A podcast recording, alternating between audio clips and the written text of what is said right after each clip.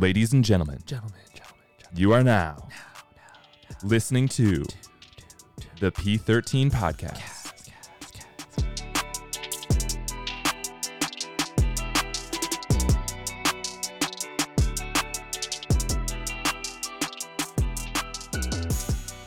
Welcome back to the P13 podcast. Again, it's another Tuesday when you or when we are dropping this, whenever you're listening to this.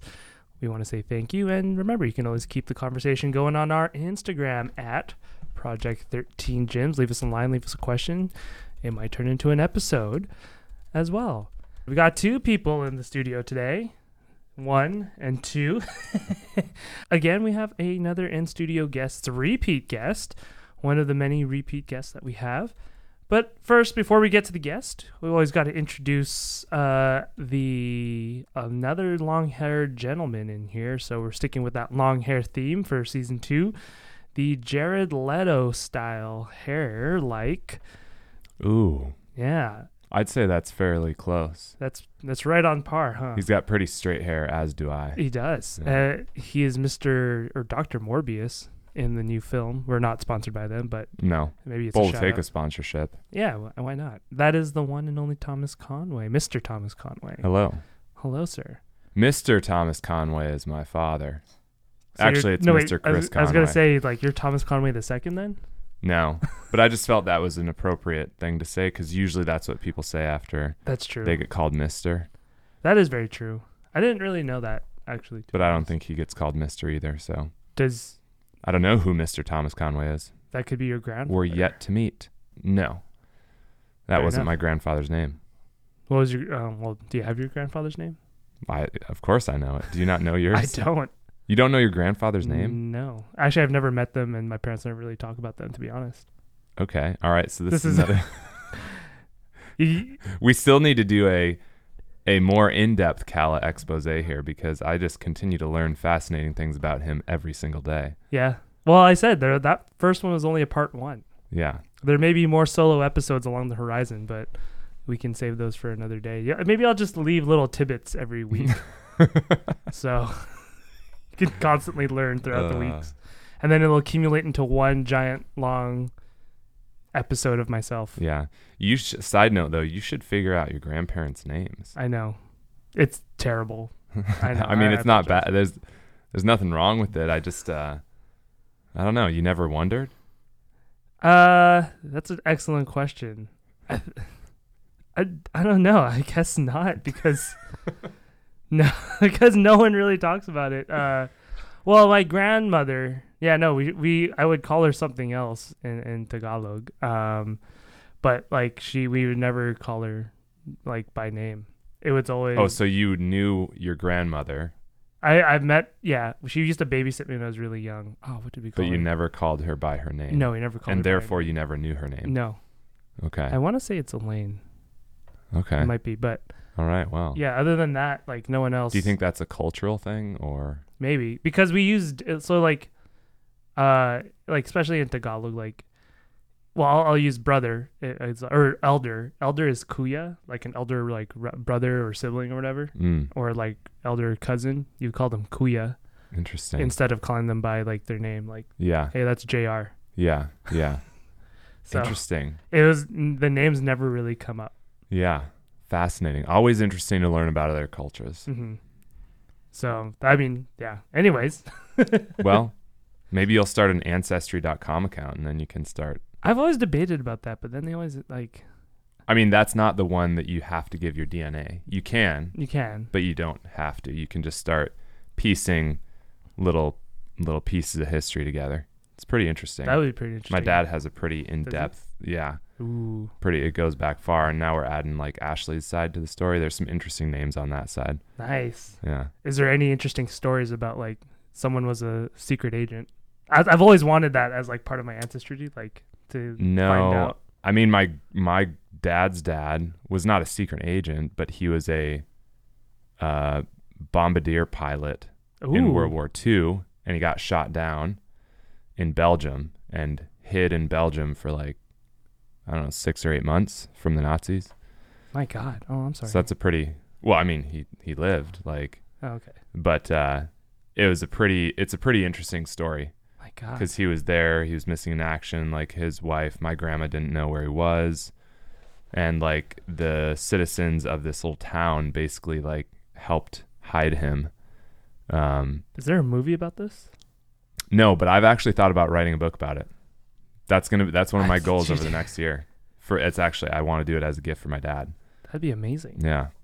So we'll see. But that's, that was an interesting set, side little sidebar into uh, family history, which is which is very fascinating. I think.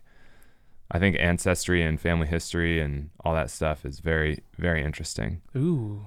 We need like to it. keep the stories alive. We I do. think that's I think that's the big thing because our ancestors learned a lot of lessons that I think nowadays we tend to forget I would say that I'm a good example of that. partially why. Well, no, but I mean, like from a, more of a societal perspective, I think, you know, that's that is with just everything that's happened recently politically. You know, I, think agree.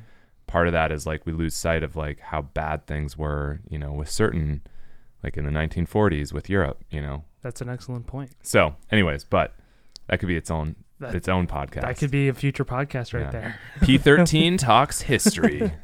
Um, speaking of more history, uh, again, we have another repeat guest who is one of the new additions to this P13 history. You heard him previously on one of our uh, previous podcasts with taking two steps back to take one, or taking one step back to take two steps forward. It is the one and only Mr. Jared Taylor Hello, hello, everybody. I'm back again. back It's again. great to get a little bit of a history going on. Do I think you it's- have any history that is interesting, or that doesn't even have to be interesting. Familial history. familiar history? I'd say one thing that will correlate with that is I also never really got to know my grandfathers. I only know my Oh. grandmothers, and Okay. until Mm. what was it a few years back, I finally actually met uh, my grandfather on my father's side very briefly, just for a single visit. But I've never met my mother's side grandfather, so Is he still alive? No longer alive. Got it. No Okay. alive. Yeah. Do you know their names? You don't have to say it on the podcast, but You don't know their names. No, I, that, that definitely. Even from that one time, I like. I guess it just wasn't as significant as impact as I thought it would be, and of course, like never knowing him until like he's on the edge of, of death, of course, and like Yeah. then I was like still a young and I was like, I never met you before, like I don't know, I just never had that impact with him. but And- you, did, did you know your grandmother's names? Yeah. You knew them. Okay. yeah, Did you uh, have a specific name for them that was not like their first name, other than grandma? No, I'd say most time it would be just it would be grandma. Yeah, I just uh, make like grandma, But not Tata. different for your Filipino side. Filipino side, it definitely was for brother and sister. Like I'd always uh, call my brother Kuya, Yeah. and for sister Ate. Mhm. Oh, okay. And I'd always say that. There's sometimes where I was like, wait, I've been saying Kuya and for so long. Yeah. Yeah. Yeah. I'm starting You're to like, forget what's your their name again? name. that is very interesting. Yeah. I did not know that about the Filipino culture. yeah. Uh, Very cool. So Very like, I have friends who still go like, who still call them their elders, and they're like they're like in their forties and stuff like that, and they're like, yeah, kuya, Yeah.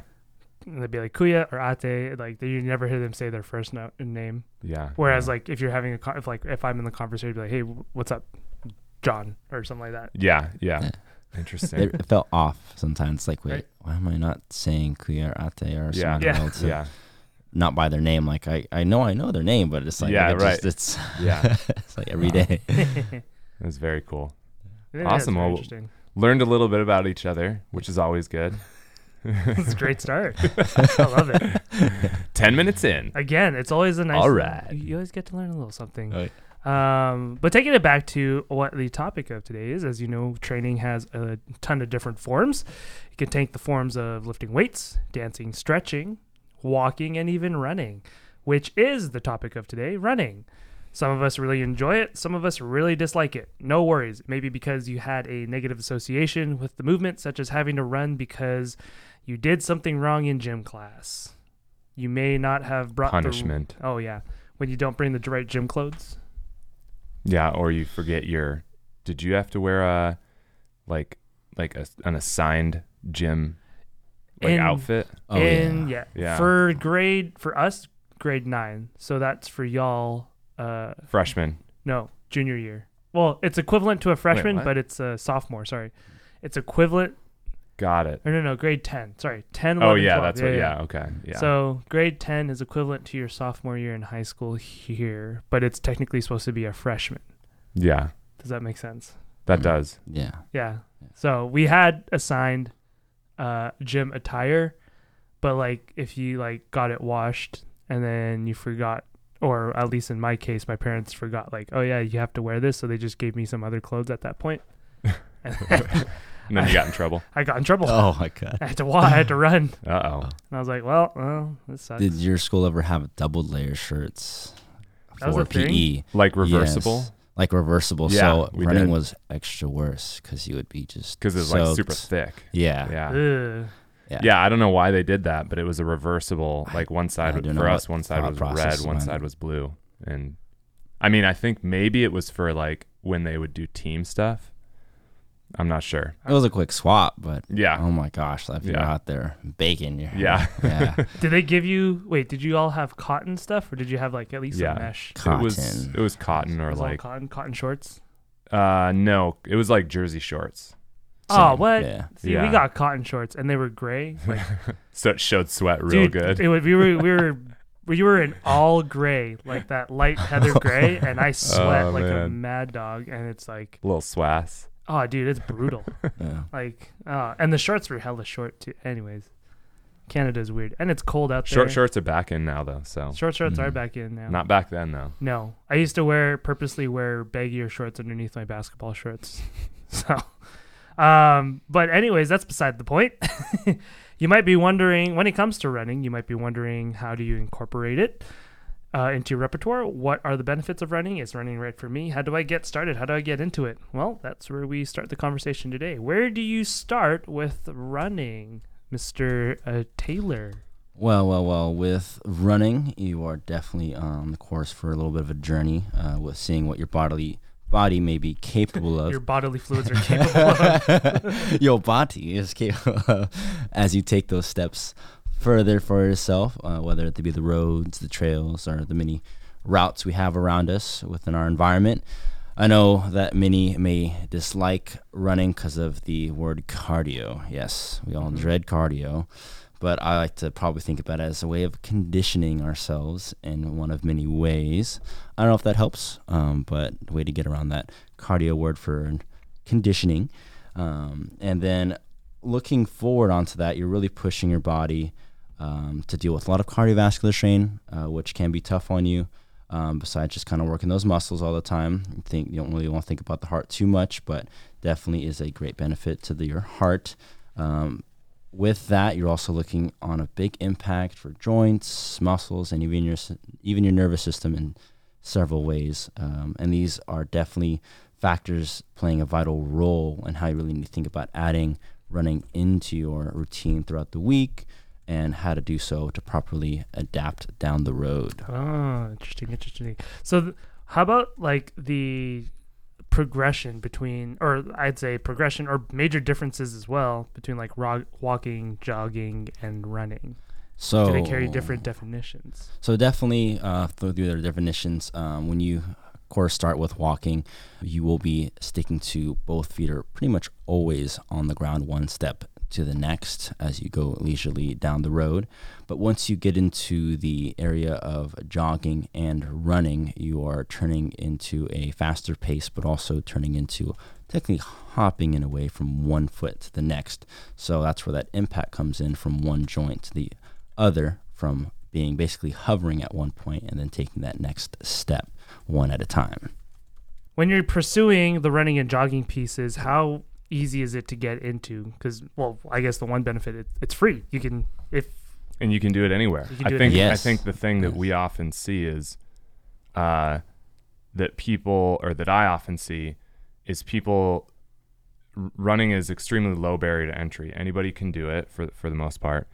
It's no cost Mhm. and you can just open your door and start going. So Gym is I- the world. yeah, exactly. shine. And and I see a lot of people take that approach, which is good, but also I think that people look at it differently, and so they might just think they can just do that without any real thought. What do you think people need to do when they think about just ju- like before they just jump into it. Yes. So yeah, just for like running, as you do with like any sort of exercise or anything new for yourself, especially your body, you want to really look into your technique as a foundation. You're looking at how the form is for your running, and looking at your pacing, taking into account of how far you're going to go, how far you would like to go, finding what is comfortable. I know it's not going to be comfortable in the beginning. Your body maybe not used to such impact continuously, especially going for say further than 20, 30 minutes or beyond that time because typically in your in your day you may think I need at least 30 minutes of work Mm-hmm. and sometimes that may need to be continuous. And that's still a lot of impact even though it may seem short. Even like 5 to 10 minutes can catch up to you really fast when it comes to running. So you may get very uncomfortable even even before that it may be exhausting because it's definitely again another way of training you're training your heart a lot more than you think of just kind of pounding out weights or other things uh, to kind of work on your body so you really got to set yourself up for that adaptation over time taking it slow as you would in the gym getting yourself nailed down for that foundation and setting yourself up for the right path that way you don't go into it and immediately just stop yourself or hate it Yeah. you gotta find a way to groove with it and build yourself up. Yeah, and so you mentioned like uh, some sometimes people will start out and like that they can just be going five minutes and start to get uncomfortable. So would you recommend that people when they start to experience that, would you recommend people going to like kind of a a, a walk jog kind of pattern where if they get to that five minute mark and they're feeling tired already, would you say like try to walk for two minutes and then start jogging again? Like so basically should they should they kind of have in their mind, I'm going to do 20 minutes minimum, but it's going to be a mix of walking slash jogging based on how I feel. That's totally perfect. Yes, and that's definitely what I advise for most people to get started with is taking yourself in intervals or increments there, and maybe even like it's a minute on of just kind of going on a slow jog and just kind of getting down some steps, and then eventually maybe turning into a longer walk. Maybe you go like one on and then one off. That way, it's more time spent kind of letting yourself reconnect or just like kind of relax a little bit with the walking and then step back into something that's a little more harsher on your body versus even going one for one or even going overbearing like oh i can go two minutes for sure or five minutes for sure and take maybe a minute off it's like no like you're going to take less time than you think to actually put yourself in that push mm-hmm. and then give yourself more of a relax. So it'd be a smarter choice especially the first thing you may feel is going to be down to your joints that are going to feel it because your maybe your muscles can take it but not always can your joints take that impact for an extended period of time. It'll Yeah. creep up on you pretty fast Yeah, you mentioned uh, also too, like you mentioned technique. So I'm curious, and I, I'm not sure how much experience you have with this, or if you dealt with this yourself. But if somebody does have like a gait issue, or you know, a, a foot striking issue, like maybe their foot is striking in quote unquote the wrong place. I mean, there's maybe debate around that if there is a wrong place, but maybe it's like a difference between sides or something is off with the gait or their striking pattern, how do you recommend that people go about addressing that? So definitely with your technique, uh, running from your foundation of your feet all the way up to the top of your body. Um, for your feet, you typically want to keep that pattern like pretty much fairly straight within a certain range without too much of turning or kicking too far out to the side and kind of letting that energy leak out, as you would say, because you Mm. want all the energy to drive yourself forward and not go out and probably drain yourself more than you think. It's like, hey, that that run wasn't too bad, but I felt like I was kind of exhausted. And it's like, well, if you look back from an angle or even from straight behind you or straight forward, if someone took a video, you could see that maybe you're crossing over more than you may have been paying attention to or even feeling. Because again, as you begin, you're not really in tune with that. You're kind of just wanting to go. Yep. So yeah, definitely running with your feet, kind of going your footing pattern and seeing how that goes. Whether you pronate, going from out to in, or even supinate a little bit, going from inside to the outside. Different people uh, have a different ways of even walking to and, and uh, transferring that over into the running, Mhm. and even going up the chain, especially for say your upper posture.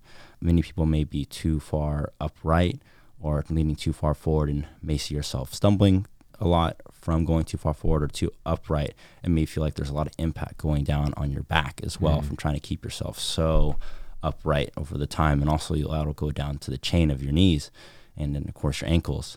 So a slightly forward lean is definitely optimal for yourself as you carry yourself forward, especially having your sight set forward with a little bit of a, a tuck for that chin, but keeping yourself focused and honed ahead. And another thing I would see a lot as well is looking at your arm movements. That'll also contribute to the pattern with your legs, is seeing as well if you're, again, crossing over that midline and Mm. swaying back and forth instead of having that drive just a little bit outside, arms or your elbows at around 90 degrees, and then light, nice light shoulders, not letting them creep up or tense up as Yeah. you're running, or even also keeping your hands very light without too much tension as well is a contributing factor. Driving yourself in a nice line back and forth with a little bit of an angle is okay, but when it gets very drastic, you see those elbows flare out, and it just becomes more and more of an energy leak as you make yourself go down the road. Yeah, that's interesting. I've never really heard it described that way that you know, again, the goal is forward locomotion. And so if you have too much motion going in other directions, you can start using excess energy or like you said, leaking energy.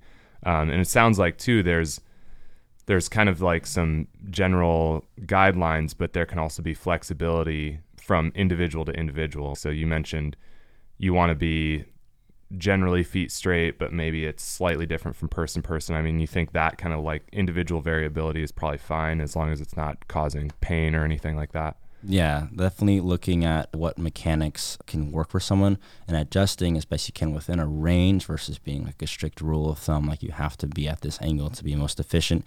It can work different based on, of course, your structure, but there are definitely more efficient forms or postures to hold in order to help get your energy out there in the path you want to take versus going out somewhere else or uh, depleting faster than you think. Yeah. Nice. So when it comes to exercise prescription, well, I guess that's maybe a little broader term, but like when it comes to prescribing the running, how do you determine that? How do you determine like how far I should go, like how long, or what what might be comfortable? Like how how does one go about deciding that? So yeah, that's definitely a big thing. You really want to know what you're going to set yourself up within like your program or routine of that distance, the time, frequency throughout the week, and what you want to start with. I definitely start very small, and as we talked about, even with say time or even within your mileage, you really want to break that down into your intervals to help build yourself up. Because in beginning mileage, it's going to be, of course, fairly short. Maybe it's three miles, maybe it's five miles within the first like coming weeks, and that's broken down very slowly. And you're trying to get a feel for that time frame as well that your body's under, so that time and distance has its role in seeing uh, where you want to be getting better at in terms of like having the capacity to kind of hold yourself even longer. Maybe you're going for a mile, but your mile could be, of course, 10 miles, or someone's mile could be 15. So that time duration could have a deeper impact down the road. So I'd say uh, keeping it low, especially for most people, depending on if definitely you're on maybe the lighter side, uh, maybe it won't be as bad uh, for you if you take yourself more distance down the road pertaining to your joints and having that healthy adaptation. Maybe if you're more on the heavier side, maybe pack a lot of muscle or maybe just a lot of weight in general. That will definitely take a little longer for you to help adapt a little longer because of that carryover. So it's definitely uh, going to depend on several factors, definitely the weight, how much experience you have, or what other activities have you been doing that may have carried over some of that impact. So maybe you already go on maybe some sprints or you do some work, so you have some of that bounciness in yourself that you've been able to adapt to, and that's already set, so you can take a little further. So there are definitely more adding to that, but I'd say general idea, keeping it low, adding those intervals, taking account of your time. Like write it down. It's like, hey, like mm-hmm. today, hey, it took three minutes and that felt pretty good. I went on for one for one, a three minute walk, and did that for say 30 minutes. So I was like 10 sets right there, 10 intervals right there. And that was a good progression from last week. Maybe I can take it up another 30 seconds or at a minute. And you get to record and see how well you are progressing and feeling. So that's the thing. Take down notes of how you're actually feeling from that week to week basis to acknowledge how well you're adapting to running down the road. You said three miles was short, and I was like, oh, I don't know about that one. Depends on the person. it Depends definitely on- depends on the person. That's true. That's true. Three miles would be long for me right now. Yeah, me too. Yeah. It's been a while. So uh, you do get some common questions that people ask, and I do have some curiosities about these as well too. With some of the other external factors are surrounding running, such as I guess one of them shoes. Like, what's your take on shoes and running? So for shoes, there's definitely so much variety you can stick with. There definitely are high ends of cushion that you may see. One one brand that really sticks out with a lot of cushion is Hoka. Mm. They are definitely on the higher end. You may see people a lot of wear it for work because of how much cushion there is and how much comfort it gives you because of that absorption impact. I definitely have tried to work with it, but it just seems like sometimes it's too much cushion for me or even for other people. So it might be too much of a heel lift in that matter of fact, or Mm. just too much of a of a barrier as well, or not barrier, but a supportive uh, Yeah. factor. Does Hoka have what's the drop in? D- d- is it the same drop in all their shoes, or is there like do they have zero drop options or? I'm not sure if they do have any zero drop. They do have some uh, smaller f- versions of not as much high end cushion, but they typically do run on the highest heel lift most running shoes that I've noticed. Yeah. And definitely some people will do it, say, for their longest runs because of the amount of absorption Mhm. that gives them. If they're doing even up to like a half marathon, even a marathon, yeah. that will help with that prolonging impact uh, Right. for them. But they definitely have some variation. I don't know too much beyond that, but I know they have their variation in that heel lift or cushion factor. Mhm. But people will look to them for that higher end piece right there on the cushion. Yeah. And then running down the line, you'll definitely see like maybe the average cushion through Asics, Yeah. Brooks, Saucony. They definitely work very well. I myself have been working through all those brands, and I found myself working well with Asics and Saucony for a long time, and then I eventually made my way into Brooks, is what I use for now, Mhm. um, and that has been keeping me going for the past two years, and is sticking to that, and I've definitely had no issues keeping with that. I think in the past it's mainly just due to wear and tear of Mhm. sometimes in the past for other companies they would probably give out way sooner than I thought in my Mhm. mileage routine or even the terrain. I'd maybe transfer from road to the dirt Yeah. or even the track and that would kind of like divvy it up, but I'd say they die down faster and Brooks have been holding it fairly well even throughout a whole year. If I divide it up amongst, the course, a few shoes, that's also a key factor, keeping yourself with the couple pairs or a few pairs there to help spread the mileage. And going further than that, for the cushion factor, I'd be even going down to people. I'd say a trend nowadays is going with the barefoot or minimalist shoes. Mm-hmm. And just like with too much cushion, with no cushion at all, can be a huge risk factor for a lot of people. We're so used to nowadays of having so much cushion Mm-hmm. in our shoes and barely getting able to work our feet in a proper manner. And especially, I'd say for those that are more so like even heel strikers uh, versus a forefoot Yeah. striker or even a toe uh, striker, that will definitely um, be a huge impact on just that abrupt, uh, hard floor, or even if it's cushioned for the track, like not having that barrier for yourself between the ground and your heel can be very damaging even from taking like the first few steps. Because you don't want to even if you are an experienced runner for sure that you don't just go into a different shoe and just hey i'm going to go for my five mile Yeah. fast paced run.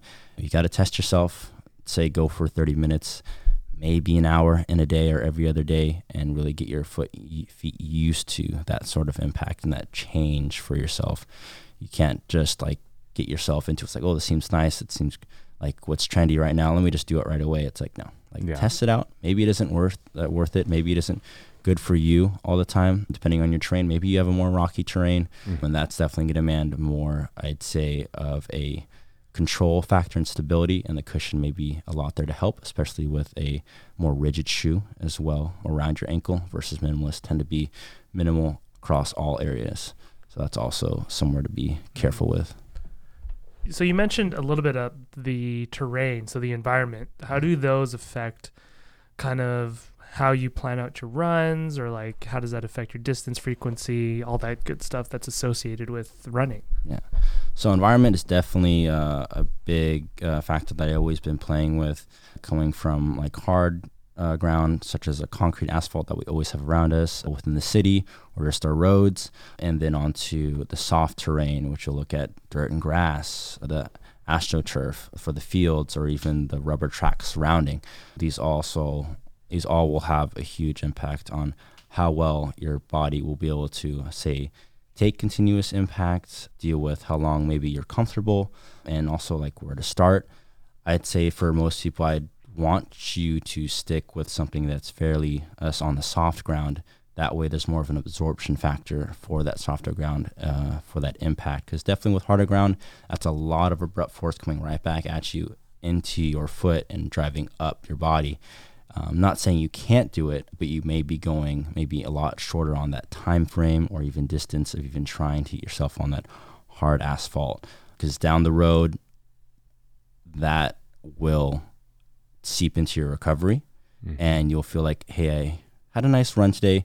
I went on the track and kind of was very bouncy. It bounced back and it wasn't very harsh. But the next day, I just went for a mile as well, and I went out on the concrete. And gosh, my knees were just killing me Yeah. all next day, and I couldn't even bear to walk for maybe the next two days after that.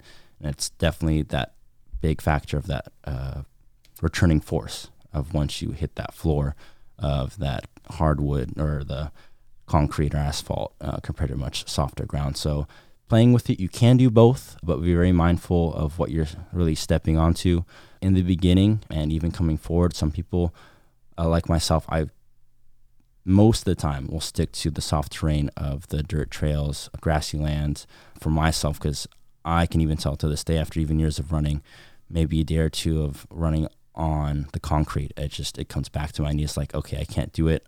It's even hard for me to even do my lifts that I want to do the next day. Yeah. So that's also a big toying factor with, and you sometimes you just don't want to mess around with that. Hmm. Mm, I see. So now looking at the macro level of things when it comes to planning out your your runs, how does that occur and how how have you come to that I guess system for yourself when it comes to planning out the big scope of things when determining okay if I wanted to run I don't know 26 miles at some point in my routine maybe I want to run a marathon how do I plan out for that? What am I looking for in terms of like the frequency? How's my warm up how are my cool downs planned out? How did that how does that all settle in for you? Yeah, there's yeah definitely a bigger plan to what's going on when you're adapting to your running and getting that into your routine as best as possible. Um, a rule of thumb per se that has a little bit of a range in itself, but most runners stick to it, even up to elite runners, and I definitely recommend even recreational runners sticking with it. Is the 80% 20% rule. And this one is going to be 80% of your runs you're going to be doing easy. And by easy, I truly mean easy. Like you should be able to be holding conversations or feeling like you are more so like in a semi relaxed uh, pace for Walk yourself. run?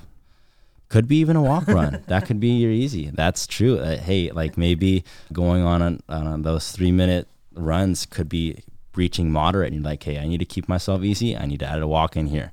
Do it.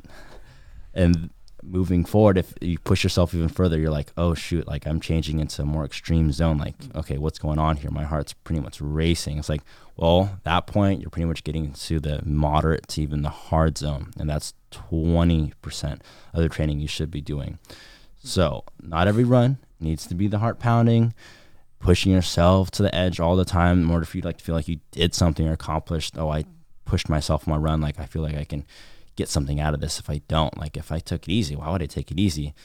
But you need to know what it takes for the 80% and how that helps so much down the road in order to actually make more of that 20% hard hard training uh, that you want to do more of. And this necessarily could be 75%, maybe 70%, 30% on that scale, but definitely people have been sticking to this for many years uh, of their training, again, at those top levels in order to help build themselves up and making sure that they can run hard when they want to and be better at it. So, a key thing you can look into with that transition of seeing what's easy, light to moderate, into that hard zone of moderate to the higher intensity is that ventila- ventilatory threshold. You'll definitely feel your breathing pick up, feel like your lungs are on fire, feel like maybe your heart is pacing way higher than it should be. If you do track your heart rate during your workouts, it's also a good trace, but also big thing is how well you are feeling. You definitely will see how hard your breathing is going. When that 80% is running, you have to stick to that easy. You'll definitely see yourself keeping in a certain zone. There are several zones when it comes to running. You can go up to say five, maybe up to seven zones in here. Typically within zone one, it may be kind of more relaxed, adding in majority probably you're walking with maybe minimum running or your running is like very, very leisurely. And then when going into zone two, it's like you can keep a very good pace, but you're also able to talk with someone. You're by their side and they can hear you. They can actually pay attention to what's going on in terms of listening, and it's not so hard on their breathing. You may be able even to nose breathe. Nose breathing is definitely key indicator for that transition zone. Sometimes in zone two, you may be doing some mouth breathing, but you should be able to breathe through your nose as well in that zone. And once you reach that, that'll be your transition into that moderate zone of zone, say like three through five, where you're really pushing your pace a little bit more and getting towards your race pace up to that four or even all out being a zone five for taking that into consideration. So, as much as you may want to go faster and further, you got to build your endurance get that capacity there because that is key. The higher that capacity is, the higher as well those hard days can be pushed in itself for you. So I'm curious. Um, you know, Kala mentioned training for something like 26 miles. If someone were to be training for, well, we talked about this on a few episodes ago, a 400 meter run, uh, would you recommend that same 80 20 rule? And how would that look different from someone that is training for longer distance? Yeah. So definitely, even with those shorter distances, you're gonna be taking yourself through that easy trans easy easy pace majority of the time. You're still pushing yourself on the track. You're going through sprints, uh, but 20% is kind of like when you know like you're getting very close to how, like maybe that 80 90% of what you do when it comes to that race event for yourself. So you still want to build yourself up, push yourself, but stick to that rule of thumb as well. You really want to build up your capacity for a 400 runner. If you're going to have that sprint, you're going to still be running even up to 800, maybe a little beyond that, maybe 1200 to kind of help with that capacity in itself. Down the road, it's still maybe a little faster um, as if you're, of course, going those longer distances, but you're still having yourself stick to that capacity to not kill your lungs or your legs with an all out sprint each time, thinking that, oh, if it's a short distance, I got to always be running fast. It's like, no. Yeah. Like you're still going to be taking your laps or you're still going to be making sure that each workout you're able to recover from and even take on the next day. It's not just going to be killer like, okay, 400. I think I could just keep running 400s, maybe an 800, maybe 100 sprints and just like gas myself. It's, yeah. No, you still take that rule of thumb with you on that track for those shorter distances and even beyond. Because for those that will be going on for their half marathon or marathon pace, they're not gonna always be like, okay, I can I can run a lot of mileage, like maybe like I can do the 13, but they're not gonna be pushing themselves like, oh, I'm gonna run 10 miles all out this day and then do like a 5K and then just keep nailing themselves with even shorter distances and then taking it further. And it's like, oh, I'm gassed every yeah. time. It's like yeah you some people may be able to handle it for a short term, but I'd say it's gonna catch up to you sooner than later when that capacity is taken out of consideration. So maybe a 400, someone training for a 400, they would just do less total volume mm-hmm. than a longer distance person, but the percentage and proportion would still be 80% of that volume is easy, yeah. easier, and yeah, 20% is hard. Yeah, because they still have a relatively, I'd say, high volume in itself uh, because of the amount of compact work they do versus more of a in like a duration or longer term. Because even back in like cross country days and then into track days, the sprinters, of course, always finished before the long distance runners because we're just going on for longer periods and we have to sustain ourselves over that time frame. Versus sprinters can get their high amount of volume done maybe a little quicker with less rest or mm-hmm if uh, they need a longer rest period, but they still have a good amount of volume for themselves. It's just we got to go at a longer time to help build ourselves for the longest distances, taking down the mile, two mile, yeah, further. Yeah, got it. I got two two side que- well, one's a side question, one's an actual question regarding the the topic. Uh oh, side question. Side question first. What's a good 400 time? Oh yeah. Like, what, what are we looking at? Looking at high school to Uh, just uh, like um, for a just a good time for an adult. For an average male between the ages of 28 and 40. Yeah. 28 and 40. Um, Pretty big range. that's We'll a give a pretty sh- big we'll give you a- range. So say the not only are they between the ages of 34 and 35, but say they may or may not weigh uh, 210 pounds and be six foot three inches tall. And maybe own a gym Yeah. in the San Well, Francisco area. I'll be. Perhaps, I'll be perhaps these are Perhaps. these are attributes of the person that is wondering about what a good 400 meter time is. Well, there's definitely a lot of factors else to look into with that, but like given those pieces of- Parameters. parameters of information right there, they could be looking at a solid, could be up to 60 seconds, maybe even up to 70, maybe a little faster, because definitely as a tall person, you're going to be covering more ground more quickly. So if you have a good turnover rate uh, for running, uh, that could also add into a faster time, and maybe down the road you could breach even 60 seconds, especially 34 to 35. I have hope. I have hope. okay. Okay. So, So you- basically, I'm you- hearing you- under a minute. Yeah, you, c- I believe That would be good. Okay. What did I say on the last time? 55. 55. Yeah. Uh, that was a bit of a stretch, but we'll see. I'll start with you under a had- minute. Based, well, I mean, I, I would say Here's this what I would person. say. I'm not a slow. I would well, saying this person. this person is not a slow person historically. They've also played rugby. Yep. Um, their best 40 time in high school was a 4 9.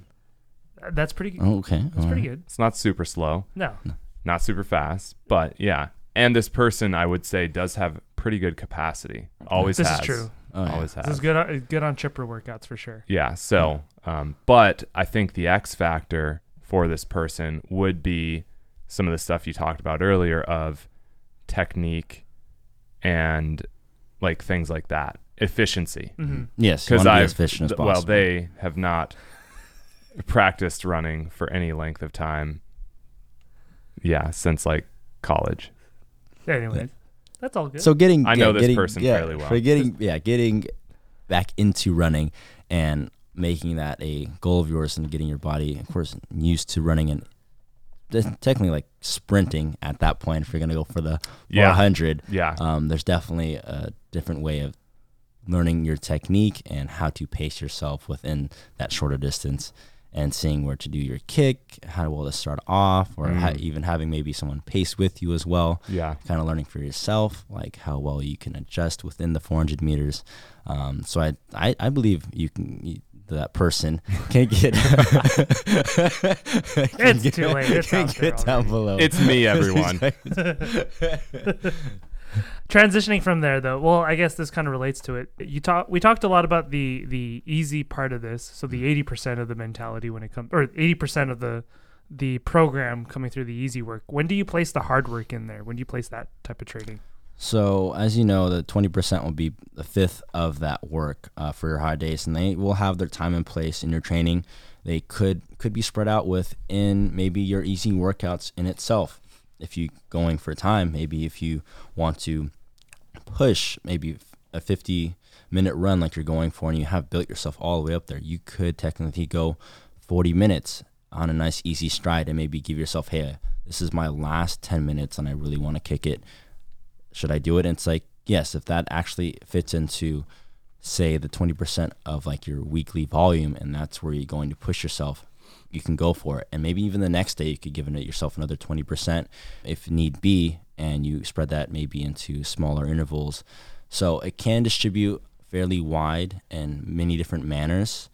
Um, as that 20% carries over within your weekly volume. So, if you measure yourself time or mileage, you need to distribute that yourself within your record to making sure that within those runs from day to day or even week to week, maybe um, you do four weeks of easy running and maybe your fifth week, you give yourself a couple days to really push yourself. And maybe that's your event as well.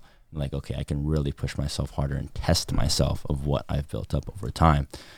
Or in Thomas's case, test Thomas. Yes. test, test, test. Test testy. Love that guy. uh so this actually is a is a good one. So we talked about early at the top of the podcast. How does one get started? How do you how do you get going on this? So, for getting yourself going, I know that many of us in our days, we may not spend enough time walking. And walking can definitely be a big player in setting ourselves up for running. Uh, biggest thing is just being on our feet for an extended period of time. Maybe it could be even uncomfortable some people to get those 30 minutes to an hour long walks in the day, or maybe they just don't get enough of them. And that could carry over uh, a lot for yourself by taking on that hour or even more for yourself. As for the benefits of maybe your cardiovascular, that's where you need to start and kind of help build lung capacity um, and reap the benefits of just the impact on your joints again and seeing how well you can take yourself on for that time duration, as it is very light in the sense of comparison for running. Um, so getting yourself there is such a huge factor uh, when you're carrying yourself on your feet for those high impact movements down the road. Um, we definitely uh, want to see ourselves uh, get into our jogging and running, uh, but a starting point, get some walks in, like throughout your week. Do that by yourself, or maybe it's your activity that you're going to do as your break, or just getting some outside time. Get yourself to walk. I'd say is a huge start. Yeah, I talk to a lot of people about walking in general, just as a not only will it make you prepared for running and jogging, but I think it's just one of the best things that people can do. And and like you kind of said, like I don't think that we do enough of it. You know, um, I mean, we're designed to be walking a lot. I think every day, and you know now most people are confined to their desk for most of their day. So walking, I think, like you said, carries so many benefits and uh, and it's interesting that you mentioned that too, because there was a time where I had to do a run, not a, not a run test, but like a, I had to do a hike up a small mountain in Utah. This is for the Gym Jones certification. Ah. And leading up to that event, like I did all the the indoor gym training and stuff like that. But one other thing that I did is I would go on a three mile brisk hike every day. And there were like 30 or so people that did this. And i had done zero running. And i think i finished like fourth or fifth out of the 30 and so i just thought it was interesting because just simply the consistency with which i did that three months i did it every day because it was basically how i would exercise my dog but it was it was pretty amazing to me how that had built my cardiovascular system just because I did it every day. And it was also, too, going back to your 80 20 rule, it was all easy. You know what I mean? Like all those hikes that I did were, were easy. I never like was trying to like push myself. But what it did is it just like leveled up my capacity really, really high. Um, so it's just kind of as I was listening to you talk through that, that's kind of what came to my mind. Yeah, that's a perfect example right there. Like taking yourself, sometimes it's unintentional like that. Yeah. You're just going for those long walks and has the highs and lows of the terrain and making sure you yep. kind of are pacing yourself in some manner. And when it comes to that 20% of pushing yourself and like test yourself, like, wow, like I actually have a lot within me and I didn't even really train for mm-hmm. this for a sense, but I was doing something that's so transferable yeah. and relatable that it just carried over to that day and it was so helpful. Yeah. So some closing remarks here, I guess getting towards the end of this. What are some things that you could provide the audience to when it comes to like getting onto the path of building up your running or if you haven't ran in a while or haven't done specific running at all how does what are what are some good ways that you get to get people accustomed to doing this type of activity so I'd say when you do get yourself into new activity, it's definitely hard to get things going alone, or at least figuring out what is your starting block or who you want to share that effort with. And I'd say a huge thing is having a partner in hand that will be by your side that has maybe similar goals or is already going through it and is there to support you so you don't feel like you're alone or if you hit a stump and you fall and it's really hard to pick yourself back up sometimes, and or at least continue. you don't just give up. Is that a metaphorical stump or a physical stump? Both. Okay, all right, I like it. yes. Double entendre, folks. Boom. we love double entendres here and puns Love them. and dad jokes. Oh. Well, I think that's more specifically me, but Oh yeah, you gotta have some dad jokes mm-hmm. like those. but yes, it is definitely both metaphorical and physical stump along your path when it comes to getting your running routine down. So have your partner uh, with you, or of course a friend um, that'll help you uh, down that road. Um, and even so, if maybe you don't have a friend or someone nearby, maybe you can try and find yourself within a club or a group of people that will help push you or keep you on track as best as possible. Because by helping you go and keeping you there, you can have the fun and the struggle uh, shared together. Um, that way, it's just not a solo effort all the time. I know eventually maybe you want to get things done on your own and you want to feel you want some independence down the road, but maybe in that starting block, have someone by your side and giving you the support that you would like to have. Yeah, I think that's huge. and with that, you got to say it, sir. Avoid the bullshit. Boom. Thank you again for listening to the P13 podcast. We hope you enjoyed. Make sure you subscribe and leave us a five star rating. This podcast was produced by Project 13 Gyms, and a special thanks to Studio Pod Media for providing the studio space and additional production. So absolutely. You can find us on social media on Instagram at Project 13 Gyms. You can find myself at Kemifan. That is K E M I F A N. How about you, Thomas? Where can they find you on your social media? You can find me at Conway Bunga. That's C O N W A Y B U N G A. You can also check us out at project13gyms.com. And if you're in the SF area, come train with us at Project 13 Gyms in Lower Nob Hill.